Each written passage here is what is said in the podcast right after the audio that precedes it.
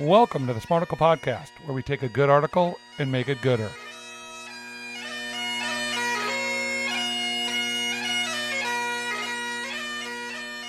Here's the headline Stanford's class of 2026 doesn't look like America. Nate Hochman from the National Review. So, this to me, if it's from the review, seems like it's going to be very MAGA meter. Yeah, I like. I actually like the National Review. I read it, It pretty is- regularly. Yeah. It's, I feel like they, you know, it, it gets exhausting sometimes to read only one side, and and I that's one of the reasons why these magtards go so crazy about the quote unquote liberal media is because there is a lot of liberals in the media, and they're not sort of looking at the side. So I like that. I feel like that the National Review tends to be more balanced. This guy Nate Hochman, he is hardcore MAGA. I mean, he is he's out there in terms of.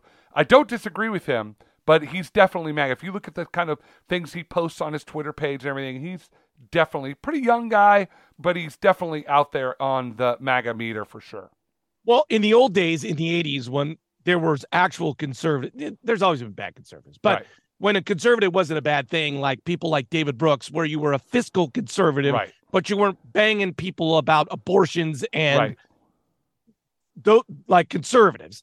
But now conservatives got a bad name, and Right. National Review is tacked a little to the MAGA, but they're still not as MAGA as like Well, that's because there's going to be more people CPAC. in the MAGA. They're going to read the National Review than you know people that look at MSNBC. Here it is. The demographic profile of Stanford University's class of 2026 is out, with 1,736 matriculated students in the freshman class of one of the most prestigious universities.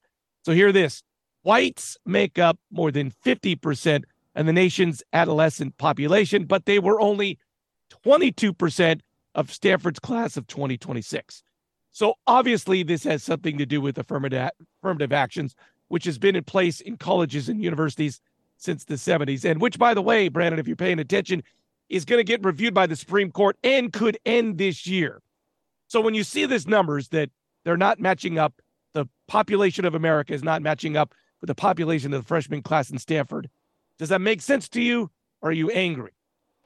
Well, I'm not angry. Number one, Stanford University's. Uh, on one hand, I'd love for my daughter to get into Stanford because it's such an amazing academic institution.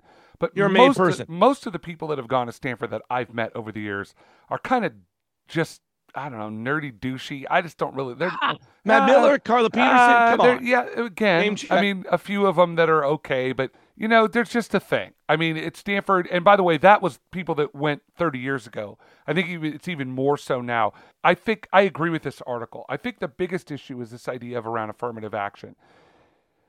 Hochman brings up this, or Hochman, however he pronounces it, brings up this really good point that if the if the numbers were inverse, and say this was 23% were people of color and with 77% were not people of color, right, or were white, people would be losing their minds about this. They'd be talking about it. But because it's the inverse, and we're saying if you really want diversity, that means it ha- if you want it to look like the population as a whole, then it should be 50% white. Now, but I think that there's a lot of people out there that don't want it to be. There, there's a there's a retribution going on right now in this country where we're going to attack anyone that's considered part of the status quo, anyone that histor- their that their gender or their ethnicity is part of a historic status quo is under attack. And that's why these guys are writing these articles and why the magtards are going crazy and why Trump gets elected. He quotes this Elizabeth Spiers in there, and she writes The refusal to even consider the possibility that women and minorities are outperforming white men applicants here is unsurprising. It's like, no, sister, that's not the point. The point is th- th- those minority students that got a, a leg up, they weren't outperforming white students. They were given in because we needed to have diversity on campus and they didn't have the same access. They didn't have the same privileges as white students did. We all know that. The problem is now that it's swung the other way, they're not even willing to have that conversation. You know, if you've been paying attention, men, young men, are really in crisis right now, and no one on that woke side wants to talk about that. They just want to say, well, good. Good riddance to bad rubbish. I'm like, okay, so you're saying out 50% of the population? And by the way, men of color are deeply impacted by the trends that are going against men. It's just a bigger fish frying here than what they well, want up here. But that doesn't have anything to do with college. I, I hear what you're saying. yeah, about it does. young- it has everything young- to do with college. Seventy Well, you can't just let disaffected young men No, but here's what. I'm saying is that it's not just this. Women are out, are are graduating at much higher. It's not like Yes. 52 to 48. It's going to be 70 to 30. That's bad for our society. That's all my Yes. point is. but but I agree with you. We need to help disaffected young men, white men specifically. But college And, is not and men way. of color, right? And, but college is not the way. So I think we're in agreement. What we're going to do, I do think we're having a discussion that's going to be wiped out this year. They will end affirmative action this year. Supreme Court is very conservative. It's come up, so affirmative action is gone. What I my question to you is: Is Stanford as a pa, private university? Will they be able to do whatever they want as far as Yes. So they're going to be, if they want to continue this, not following the standard population of America, they could continue Yeah. to diversify and let whoever they Well, want in. and Stanford is going to, uh, you know, what what's sort of happened over the last 30 or 40 years, as that in in many many positive ways, that the, that the landscape has changed to where people are more aware of DEI, diversity, equity, and inclusion. There, there's a push for it, as there well there should be. Women should be treated equally, right? A lot of the things that go along with what this affirmative action and DEI movement have brought are really good. The problem is the pendulum has swung way, way out. So Stanford, being a private institution filled with lots of really wealthy people, and by the way, these people once they come out, I don't care what color they are, they could be Martian. They're going to be rich, they're going to be powerful. They're not. It's not like they're going back to the hood, right? Once they leave Stanford, they're taking high-end well, jobs. that's debatable. no, That's but my point is, is that they have a leg up by going to Stanford, whether Of whether or they what. do. And so that- they're going to be financially better off in general, right? Yes, but that doesn't mean they're not going to go back to the communities which they came from. No, but my point is, is that it's not as if all of a sudden it's like, well, we gave this, you know, we took this poor kid, and he's going to go necessarily go back to his poor community, and maybe that's not even the point. Well, I don't think that is the point.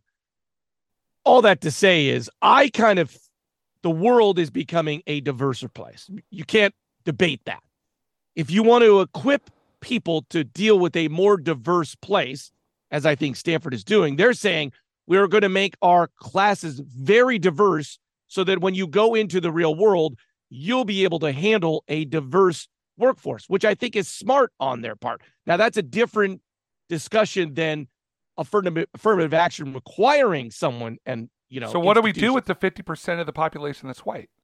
i i'm just i the work the demographics are changing as far as work neighborhoods schools everything is changing. So there's no formula. I do think it's okay for stanford a public i mean a private institution to say we want our students to be very equipped to deal with a more diverse workplace going forward Yeah. so we're gonna ha- so i think it's okay for stanford but i don't think it's okay for public Why not? institutions to do because taxpayer money in theory right i i'm not paying for but i'm saying private institutions that can, By the way, are- Stanford gets federal dollars too, but I know they all get federal dollars, but in general, I'm okay with a private company institution saying, "Hey, we want to specifically take diversity on because we feel feel like that's the best way to equip." I'm okay. what if they were saying that, hey, listen, we've looked at the landscape, run the numbers, and we know that 50% of the population is white, so we want it to represent that. Are you okay with that too? I'm okay with yes, I am. I'm Okay. okay, but I, I'm just okay with private institutions, companies saying the best way to deal with a growing, changing landscape out there is to deal with this way, and that's how we're going to do it. So a private company does not have to worry about DEI, is what you're saying. If they don't I, to. not saying that. I, I'm not. I'm not saying this at writ large, but I'm saying if you want to be, and you're not getting, in theory, government funds and not taking taxpayer dollars and all, all things equal, I'm okay with someone saying we're going to be overly diverse. Right, I understand that, but are you okay with them being under diverse? Yes, They have the right to if- do if- whatever they want. If that's their prerogative. Okay, so a What- private business that doesn't take a penny of public money says we, we're not going to hire any person of color. We're not going to hire women. We're not going to Yep. hire LGBTQ. Yep. We're only Yep. going to hire white dudes. Yep. You are 100% okay with that. Yep. because I feel like in this world, that company won't be around long because that's just not the way the work. Maybe That's not the way the but but I'm okay with that. Not the way the world works anymore. By the way, if you're not hiring women at your company, you're not going to succeed. That's it. Because the, the smartest and hardest working and everybody that's coming out into the workforce are women. Hmm. So if you're going to be this private company that doesn't hire women, I mean, you're going to you're going to fail. A lot of the private equity firms are all men. But so just to be clear, I am good with that. A private company saying, "Hey, we're only going to hire middle-aged white guys." Cool. See how that see how that goes for you. Okay. I'm not sure I necessarily agree with you on that. I here's the thing. Ultimately to me it's about it's a question that's up for debate. I think it's a far healthier thing to have a diverse workforce than a not diverse workforce. It is. I think it's a healthier thing for women to have more opportunity than less opportunity. People of color to have more opportunity, less. You know what I mean? So I think that's all for a better society. I guess the only caveat I have to any of this is the layer of hypocrisy that can happen, can happen, not always, but can happen.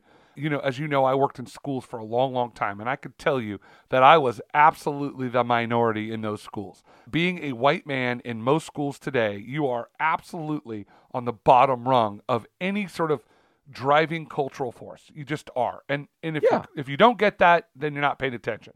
But so my concern would be, and, and not concern for me because I'm like, oh, it'll work itself out. My concern is sort of the backlash that comes from the Magtards and others that say, you know, the culture wars and this, that, and the other thing, and you get the Marjorie Taylor Greenes out there.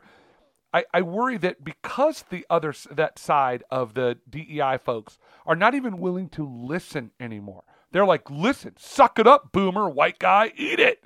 If you've got that attitude, you're just going to put people on the defensive that might be your allies. That's all I'm saying. That's my one concern about the whole thing.